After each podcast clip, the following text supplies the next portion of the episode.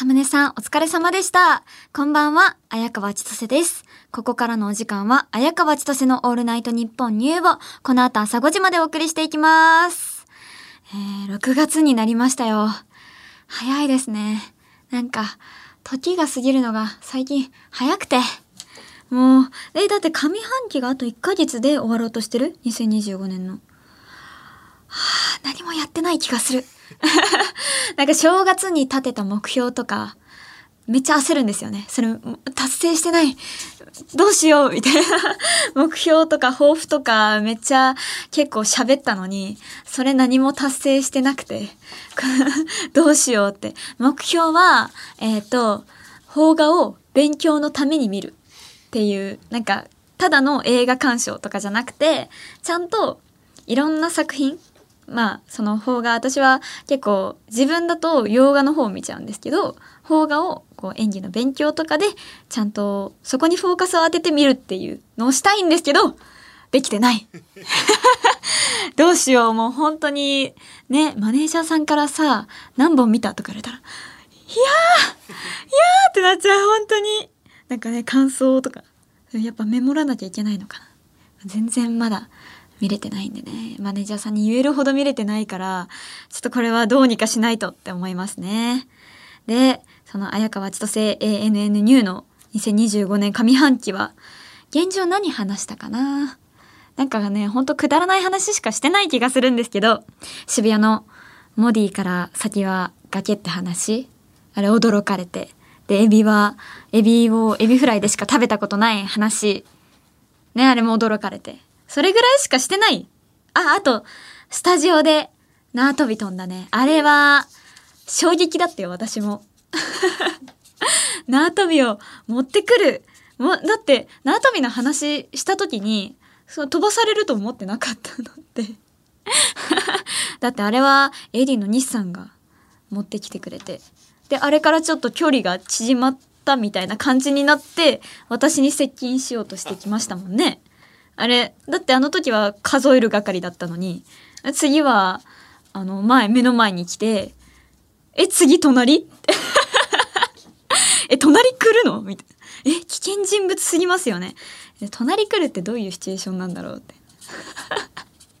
怖いですよね。なかなかそんなことないですよね。えー、うん。警察呼ばなきゃ？日産 最初は縄跳びから始まって最後連れてかれるっていうダメですよね。ちょっと危険人物として今見てますからね。でもこれが上半期で起きた全てだとは 信じたくない。日常生活もこのラジオも。この1ヶ月で巻き返していきたいですね。ちなみにエビはあれからもエビフライでしか食べたことがないです。だってん？エビなんてエビフライ以外で食べる機会ないですからね。そうですよね。エビ最近何か何を食べました？エビ。皆さんは？え私はエビフライなんですけど。エビフライ以外で本当に食べないんですよエビ。一番手に入りやすいエビっていうのはエビフライですから。そんなことない？え？なんで？他に何があるじゃん？エビ。エビチリ。食べないですよ。そんなものは。いや食べ食べたことないですからね。だから食べたことないものをに手を出すって意外となんかエネルギーがいるっていうかちょっと勇気がいるじゃないですか。だからちょっと安定のエビフライを食べてしまうんですね。エビチリなんてね売ってないから。売って 売ってる？売ってるかな？どこに？どこに売ってる？あスーパーとか。いや見ないけどな。エビフライのところに売ってる？エビフライあります。あいいつもね。あ中華のとこか。えでもエビチリって言うと私よくオードブルに入ってるイメージがあるんですけど。わかります？パーティーの。あれ見るだけで食べないんで私。え真ん中にあるエビフライ食べるんで。そう。だからそうですね。エビフライしか食べないっていう。みんな私をこうやって鬼人扱いするんですけどエビをエビフライでしか食べたことないってめっちゃ私は普通だと思いますまたこんな話したらね、エビの話何分した？エビ軸になるから やめよう。もうまた、もう一番好きなのイクラなのに、エビの話もっとしちゃうよね。あ、もう5、もう5分経ってる。わあ、やばいですね。はい。えー、さて、2022年3月に閉業したお台場のヴィーナスフォート跡地に、東京 A アリーナが完成した。この A アリーナっていうのは、プロバスケットボール B リーグアルバルク東京のホームアリーナとしての機能をメインにしたホールだそうです。へえ、じゃあ、バスケットボールをやるんですね、そこではよく。でも、ライブもやる。確かに、ずっと工事してたね。何ができるのかなって思ったけど、そこでバスケットボール観戦ができるっていう。えー、すごい。あれ、なんかでかい観覧車があるって話をね、打ち合わせの時に聞いたんですけど、あるっけ、うんあった。それがあった。見たかった、見たことが、私はないんですよね。フジテレビとかよく仕事で行ったことがあるんですけど、観覧車、見えなかったけどな海しか見えなかったよ。だって、電車、ゆりかもめとか、乗ってる時見える見える？いや、海しか見てなかった。私の時はなかった。そんなものは。え？目立つ？かんな。い目立つ？え？当時一番大きかったんですか？え？そんなでかいものがお台場にあるんですか？もうあった。でももうなくなっちゃったからもう確認することもできないっていう。いや嘘嘘だよ。嘘すぎ。え？お台場で私はあれですよまあお台場っていうと、まあ私はフジテレビとか湾岸スタジオとかいうイメージがあるんですけど、昔夏休みに家族旅行でめちゃイケのお台場冒険王に行った思い出がすごくあって、それが楽しかったなっていう。だかそれ以降あんまり観光で行くっていうことがなくて。だからそのお台場冒険王めっちゃ思い出に残ってるななんかあるよね。噴水？プール？みたいな。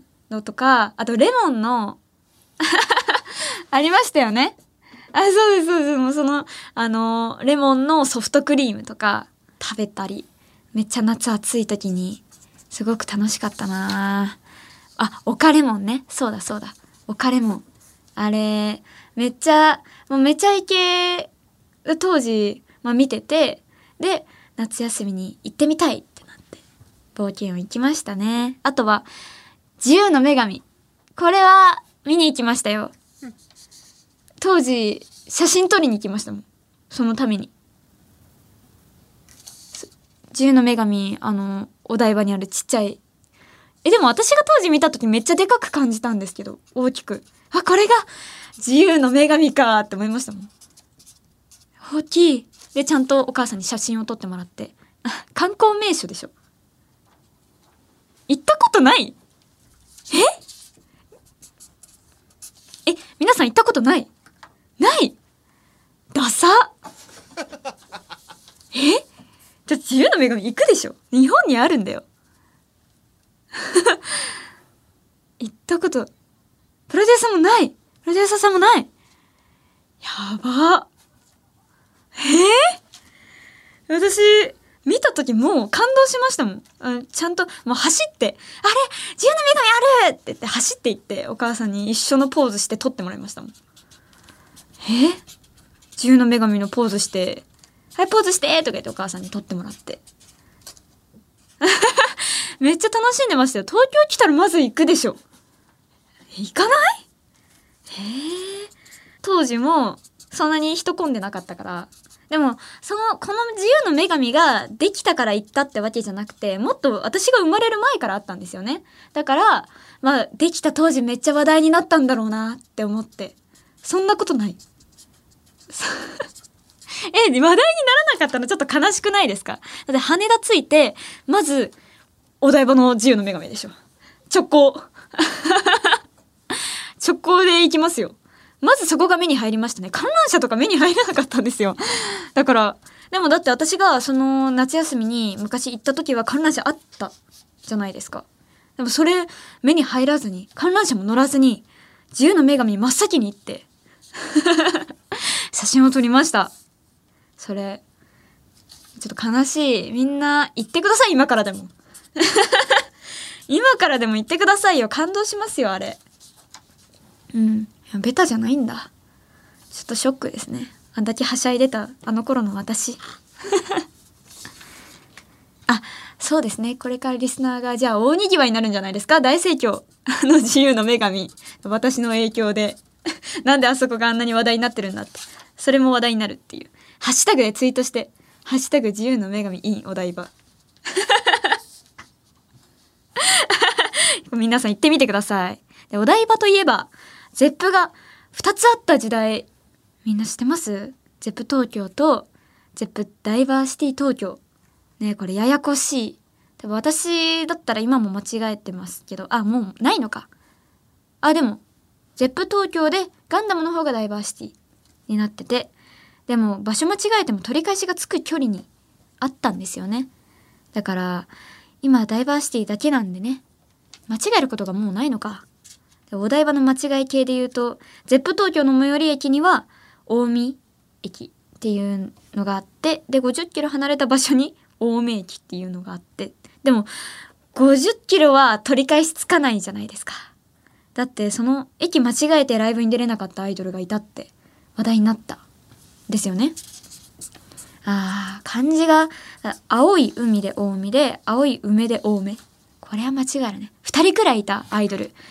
いやー、もう、取り返しつかないからどうし、なんか立ち往生ですよね、そんなんもう。一応向かってみるけど絶対に間に合わない。絶望感。うわー、絶対、やりたくないないつかやりそう。で、このラジオで話したこと思い出すんですよね。やだなもう途中で気づかないのかなあれ？いや、多分、駅を伝えられて、そこ、まあ調べるじゃないですか。乗り換え案内とかで。で、そのまま向かっていく。だから住所とか見ないんですよ。そしたらちょっと、見返さずにね、LINE とか、行っちゃうと、ワンチャン間違えるかな私ちょっとやりそうなんで何も言えないんですよね。だからちょっと怖い。今学びました。ちょっと大見駅と青梅駅っていう、あの、わからなかったんで、ここが出たらちょっと要注意っていうことで思っときます。でも、もう大体2時間かかるんですよね。大見から青梅まで。済みますね。で、お台場は日本で一番でかいアイドルのフェスの会場になったりとか、ヴィーナスフォートの境界広場がアイドルのデビューイベントの聖地になったり、アイドルにゆかりがあるんですね。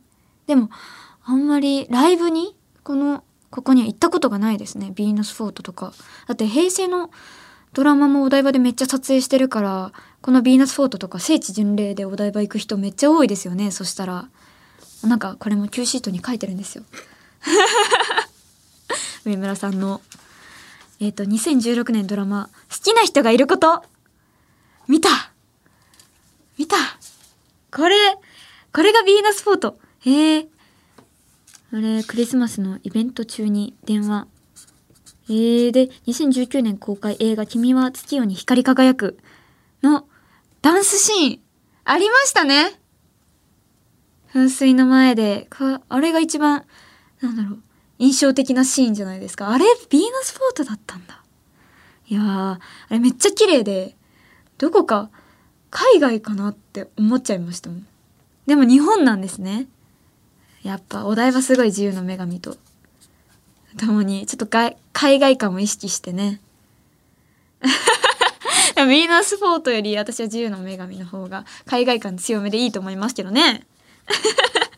で2021年は「オーマイボス恋は別冊」でこれは見ましたよ。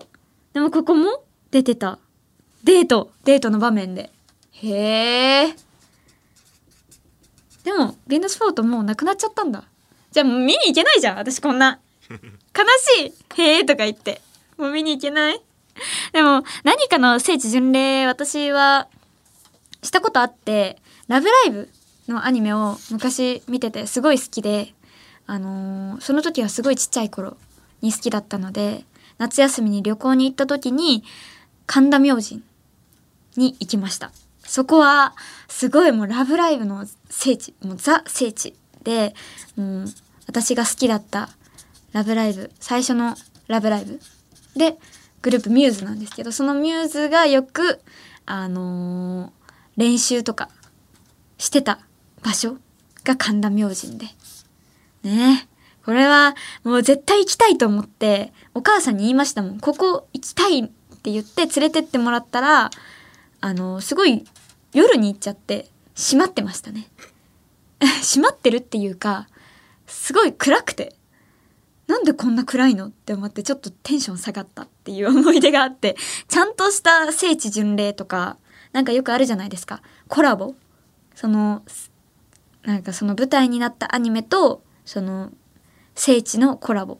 でそういうスタンプラリーとかそういうのしたことがないのでちょっと憧れますね。いつかやってみたいな。あのー、なんだっけな。多分東京の聖地って何ですかね？アニメ。アニメの。よし天気の子とか。は東京じゃないですか？なんかそんな感じがする。あ君の名はとか。そうですね。あすれ違うやつやりたい。一人でやったら悲しいから誰か一緒に 来てほしいもん。そうだそうだ。あ振り返るやつね。3人いるね。写真撮ってくれる人とあのー、2人すれ違う役でやりたい。あ確か四谷。四谷か。えちょっと今度調べて。誰か募集中です。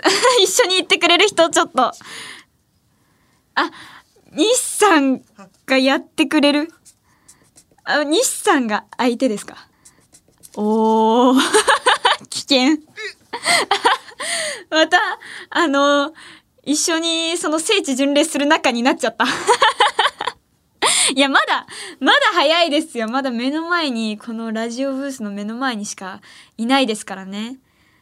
ちょっと隣このラジオブースの中で隣に来てもらってそれで何事もなければまあ聖地巡礼行こうかな。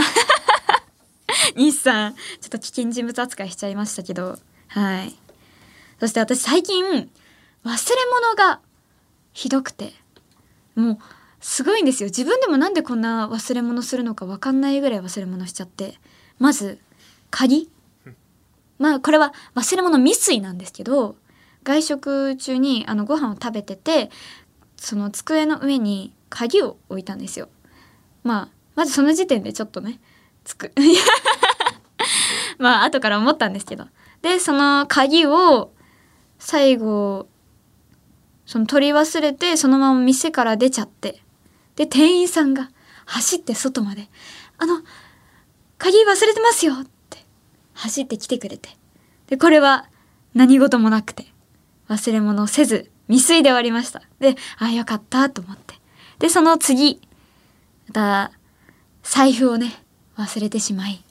これはですね駅のなんか定期券売り場に行ってその定期をちょっと解約しようと思って。なんかその解約するにはその書類を書かなきゃいけなくてその書類のを書くときに財布を出したんですよね。でそのカードを出してでそのカードと書類を持って駅員さんに窓口に解約しに行ってそのままその書類を書く台の上に財布を置き忘れて出るっていう定期券売り場を。でそのまま家に帰る。やらかしたと思いましたね。で次の日まあ見つかったんですよやっぱり。その時はみあのなくしたってことはあ多分あそこの台の上に置き忘れてたんだろうなってちょっとね心当たりがあったんでまだすぐ見つかったんですけどね。でその次傘。これは電車で仕事場に向かう途中にえっ、と雨が降ってて。まあ私はドアの近くの席に座ってたんですけどあの手すりのところに傘かけられるじゃないですか。だから私は絶対忘れるなーって思いながら冗談で冗談で思いながら心の中で自分を笑いながらかけたんですよ手すりに。まあ案の定忘れましたね。ちょっと保険かけて忘れるだろうな忘れそうだなって思って手すりにかけたんですけど普通に忘れましたその電車から出て改札に向かう途中であ傘がない! って気づいて。でも電車はもう行っちゃってるじゃないですか。めっちゃショックで。お母さんにもらっためっちゃ可愛い傘だったんでもうすぐ駅員さんに言って。で、その駅員さんは、まあ見つかったら電話しますって言ってくれて、もうそわそわしながら一日待って。で、まあそれも次の日、全然違う駅で、終点でもない全然違う駅で見つかったんですけど、もう怖いですよね。でもちゃんと見つかってよかったなーって思うんですけど、でも全部、今3個言ったけど、全部帰ってきてるから、私運がいいんですよ。めっちゃ。すごい運が良くて、だから友達になんかなくしたとしても絶対にもう傘忘れた時かなでもまあ帰ってくるっしょ。っ て友達に言ってちょっと心配だったけど忘れた直後は。でもまあ私運いいから絶対帰ってくるよ。って。全然改善しようと思えないんですよ。また絶対帰ってくるっていう、まあ、今までの経験上あるから一回失敗しとかないとちょっと気をつけれない。でも唯一帰ってきてないのがあってそれは日傘の袋ですね。これまた直近でなくしました。やらかしましたね。よくあるんですよ。私リュックをよく背負うので、あのリュックの横のなんかドリンクホルダーみたいなところに傘と定期を入れるんですよ。だから定期を出す時に傘を落とすとか。で、あの、傘を一回開いて、そのまま袋はドリンクホルダーに入れたままだから定期出す時に、その 日傘の袋をそのままポロって落としてねだって日傘の袋って軽いから落ちた音とかしないじゃん。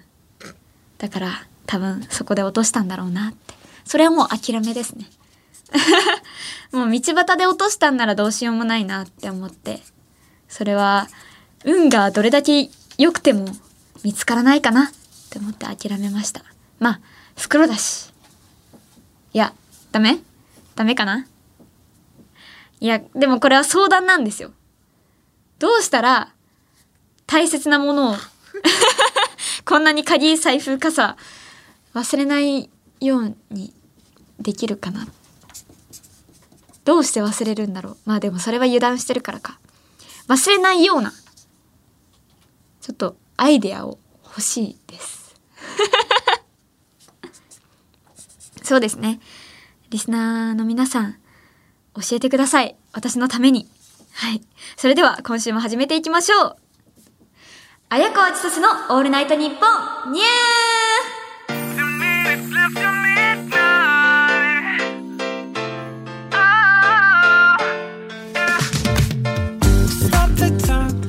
改めましてこんばんは、綾川千歳です。毎週日曜日のこの時間は、綾川千歳のオールナイトニッポンニューをお届けしています。さあ生放送ということでリスナーの皆さんもメールで参加してもらいたいと思います。リアクション感想メールお待ちしてます。ファックスはお待ちしてません。受付メールアドレスはあやかわアットマークオールナイトニッポンドットコム。あやかわアットマークオールナイトニッポンドットコム。番組ではツイッターハッシュタグもあります。ハッシュタグあやかわちとせ ANN ニューでたくさんつぶやいてください。綾川千歳は漢字で綾鷹の綾小名木川の川千歳飴の千歳で綾川千歳。ニューはアルファベットの N でニューです。小名木川は東京都江東区を横断する全長 5km の運河で江戸時代に徳川家康が建設を命じた川です。塩を江戸城に運ぶための川だったそうです。これはあのお台場の話したからお台場の川で行きたかったんですけどお台場に川が一つもなかったのでまあ川はないか。川はないかって。だから今回はお台場がある江東区の川を紹介しました。ちなみにお台場豆知識としてお台場はほとんどが江東区だけどフジテレビがある場所は港区で潮風公園がある場所は品川区でで3つの区が合わさってるっていうことなんですよね。これは上村さんに教えてもらったんですけど 説明してもらいました。全然理解ができなかったので。だって江東区でかいユニコーンガンダムがある場所は江東区。で自由の女神は港区。そう。港区よく行くんですよ私。フジテレビの本社港区だし。で湾岸スタジオは江東区。そうなんですね。だそうですっていう。ということで、綾川千歳のオールナイトニッポンニュー。ぜひ最後までお付き合いください。ここで一曲。ラッドウィンプスで君と羊と青。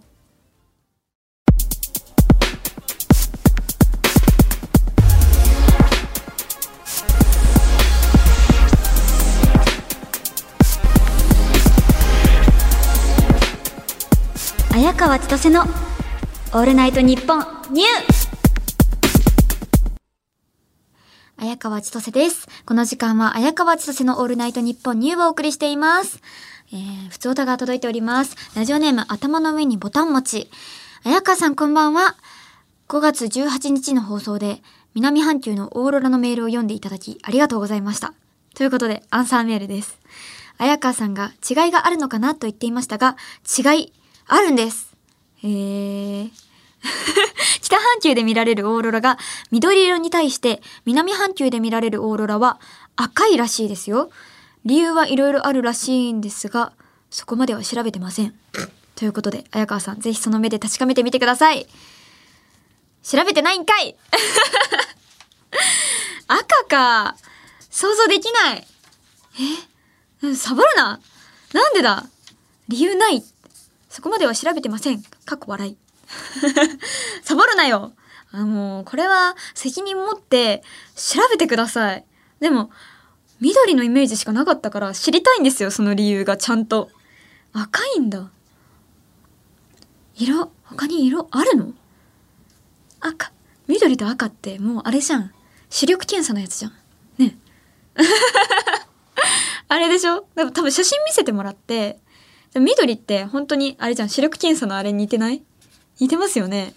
だから赤だったら絶対、あの、どっちが明るく見えますか？だよね。それ以外の色あったらもう虹みたいな。すごいですよね。へえ。もうなんでその色が違うのか。書いて。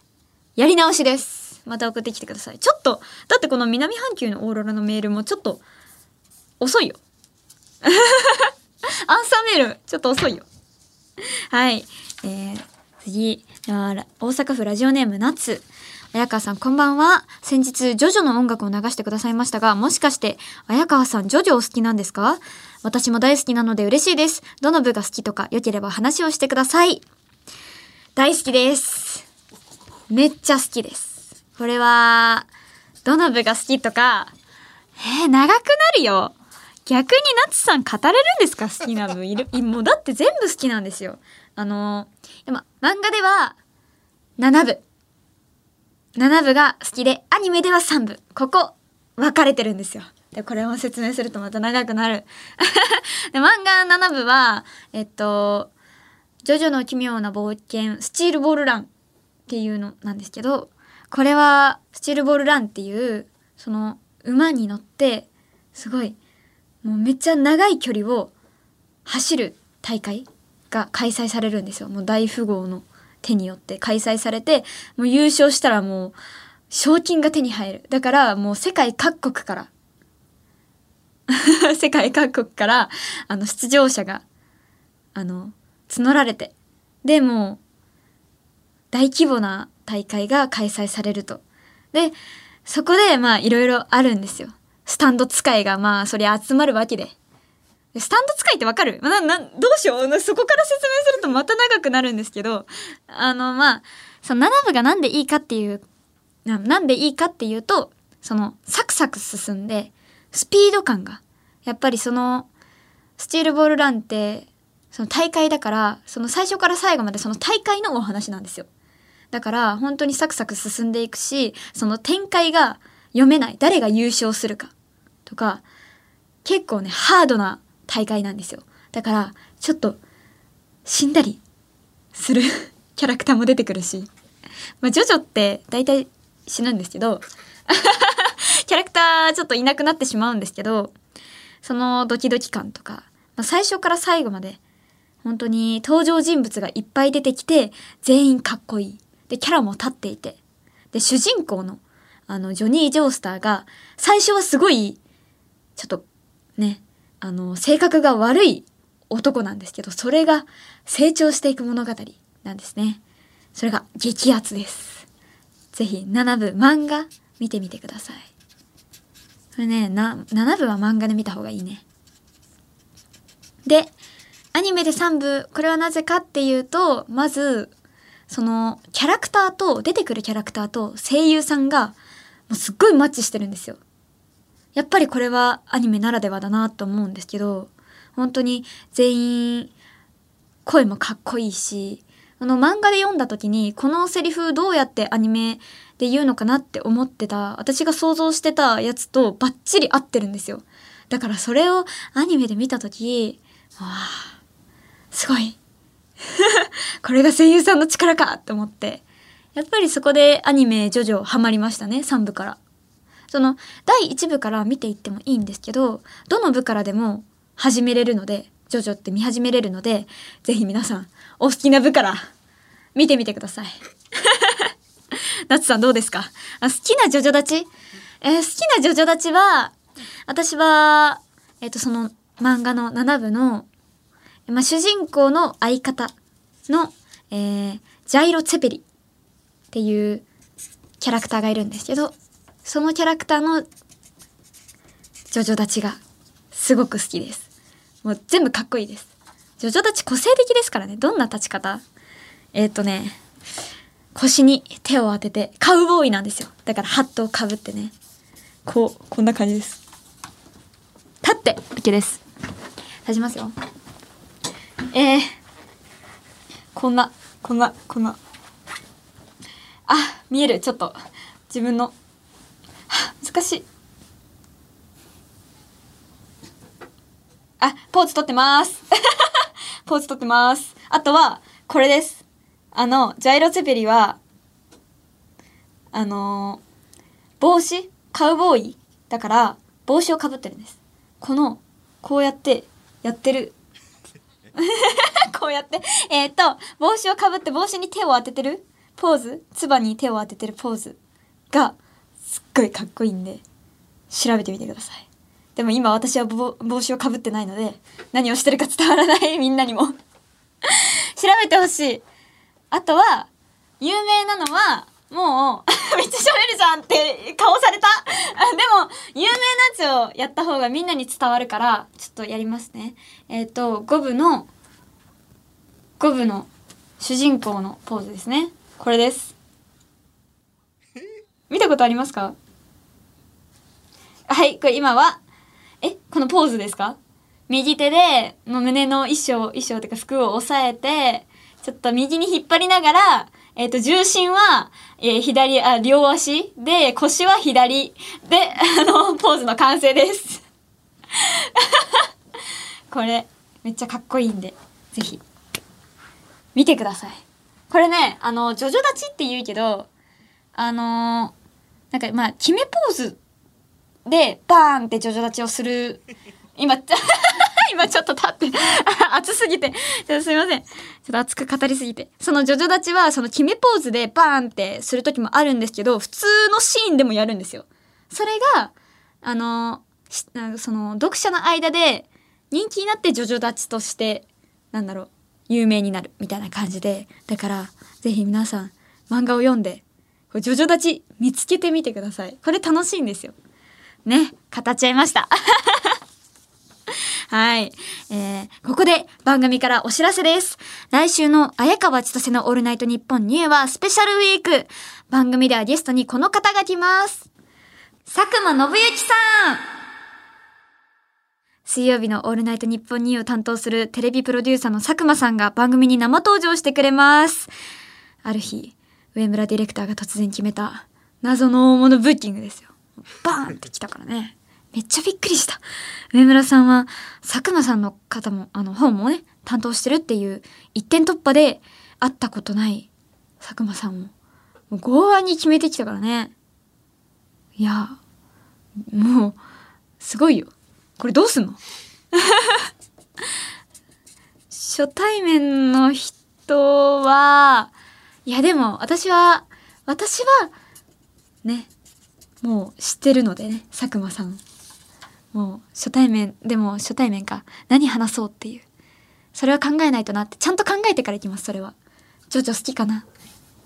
ジョジョ知ってるかな？あ好きなジョジョ立ちこれ聞いてみよう。話題ができましたね。話題がないまま初対面の人と話すってね嫌だもん。こうあこれ一緒にやろう。ジョジョ立ちやろう。そう、一緒に写真撮りたい。あ、一つ、もうコーナーみたいなものが できましたね。楽しみ。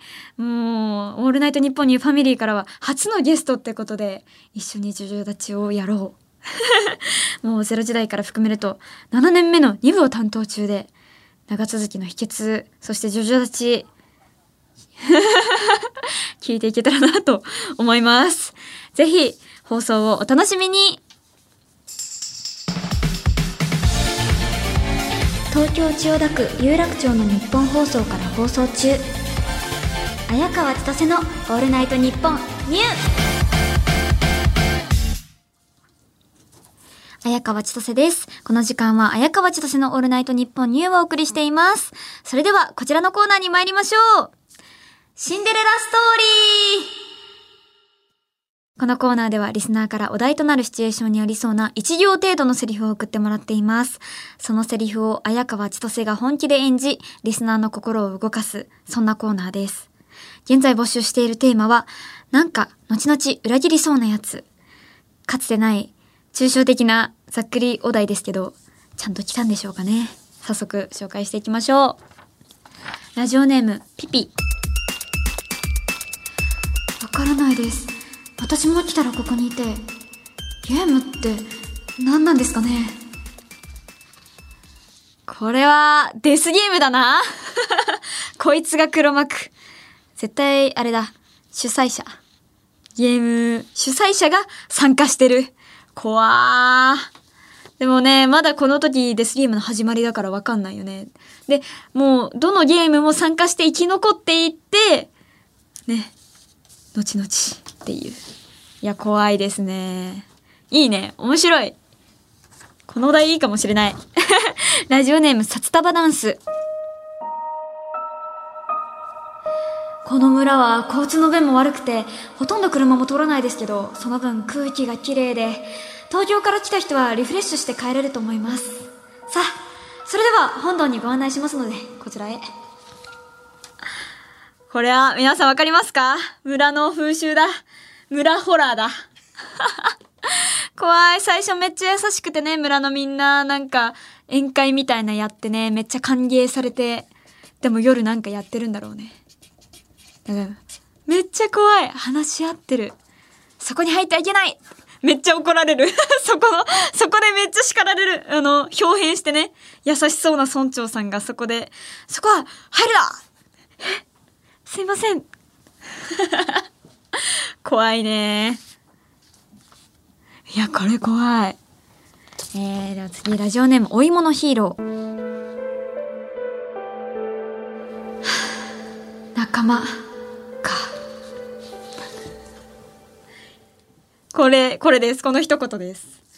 これは、シンプルに、仲間だと思ってないんでしょうね。絶対裏切るやつ。あー。いいですね。まあ裏切るだろうね、これは。言わなくてもいいのにね。口に出しちゃうっていう こういう絶対裏切るだろうなっていうシーンを入れてくる。いいですね。えー、次、ラジオネーム、お芋のヒーロー。味見味見絶対一つだけしか食べないからあー、裏切るね。あの、裏切りにも色々ありますからね。これ私許せない。こんな裏切りされたら許せないよ。これあれね、一口、絶対一口だけって言いながらね、全部食べちゃうとかね。5個は食べるよ。許せない、本当に。その、裏切り、こういうのもあるのか。えー、次、千葉県ラジオネームポッポ。私、大きくなったらパパと結婚する絶対この BGM じゃないよね 読んだけど、読んだけどさ。まあ、これ、あれですね。大きくなったらパパと結婚する。嬉しいけど。これ、裏切りっていうの？もしかしてパパはみんな裏切られたと思ってるの？私その気持ちわかんないよ。だって言う側だもん。言う側だったから。もしかして私のお父さんも思っていた？裏切られた？まだ、まだだよ。まだだよ。まだ裏切ってないけど。へえそれも裏切りっていうことか面白いですねえー、千葉県ラジオネームポッポ大丈夫大丈夫あとはやっとくから帰っていいよ今日は推しの舞台なんでしょ押せることがあるって羨ましいよ。ああ、いいのいいの。私は予定ないからさ。行っといで。はーい。これは、裏切られた経験があるって。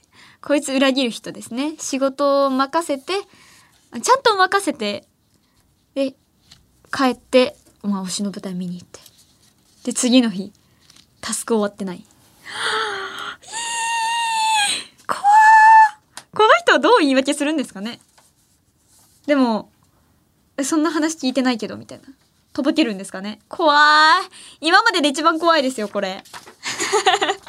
えでは次は大阪府ラジオネームノーマルの丸。へへへ、大丈夫でゲスよ。何かあったら、絶対私が助けるでゲス。これデゲスのやつはやっぱ裏切るよね。でも私これ、デゲスの語尾の人は憎めない感じがするんだけどな 憎めないけど、あの、すぐ寝返るやつね。強い、強い方に寝返るやつ。でもこういうことじゃないんだよ。だって BGM と合ってなかったじゃん。えでは次、ラジオネーム、ガランド。いひひひ、足、怪しいものではないでやんす。さあ、大将、まずはグイッと。いひひひひ。デヤンス来たー被ることある？これ。ヤンスとデギスで二人組みたいになってるから。えー、でもこういうことじゃない。あ、終わっちゃった これ、ヤンスとデギスで終わっちゃったよ。あ、でもいい感じですね。最初の方めちゃめちゃ、後々裏切りそうなやつで来ましたよね。しかもかっこいいしね、ちょっと。あの、村のやつとかね、めっちゃ怖かったね。いやー、ありがとうございます。今週はここまでです。引き続きメールを募集します。受付メールアドレスは、あやかわアットマークオールナイトニッポンドットコム、あやかわアットマークオールナイトニッポンドットコム、メールの件名にシンデレラストーリーと書いていただけると助かります。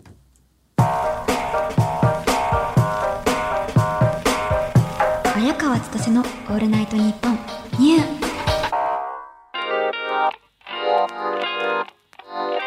お送りしてきました、綾川千歳のオールナイトニッポンニュー、そろそろお別れのお時間です。今夜の放送は月曜日のお昼12時から、ニッポン放送ポッドキャストステーションをはじめとした音声配信プラットフォームで好きな時間に楽しむことができます。ぜひ、こちらでもチェックしてください。番組ではメールを募集中です。レギュラーコーナー、大人、シンデレラストーリー、綾川千歳への普通歌もお待ちしております。コーナーの詳しい概要は、綾川千歳 ANN ニューの告知の担い手、上村アンナのツイッターに載ってますので、そちらでご確認ください。ってことで、エンタメのエビフライがあったら100本食べるスペシャルと題してお送りしてきた今夜の放送ですが、ね。来週いよいよ佐久間さんが生登場だというのに。またエビや。またエビやで。エビを軸にしてしまいました。メールでも来てたけど、結局、エビって何色なの？赤オレンジ赤とオレンジで。え？誰、誰だっけラジオネーム？なんか送ってきてた。あの忘れちゃったけど、あの、ボイル、ボイルする前はグレーみたいな色って送ってきたリスナーからちょっと変になったんだよ。え？色？私、私的には、エビは赤だよ。エビフライの尻尾から見て。オレンジと赤どっち派？ですか？赤の人、赤の人手挙げて。赤、オレンジの人、えー！外全員オレンジで手挙げました。えー、エビフライの尻尾は？オレンジ？えー、またここで別れたよ。自由の女神に引き続き何も共感してもらいたいんですよ、私。えー、でも私、赤だから赤にしか見えないもん。ここは変えない。これも、坂間さんに聞こう。ちょちょだち。あの、エビ。はい、いいですね。はい、日本放送でお聞きの方は、この後朝5時から、上柳正彦朝ぼらけをお楽しみください。上柳さんは、エビって何色だと思いますか？ってことで、ここまでのお相手は、綾川千歳でした。来週もまた会えたら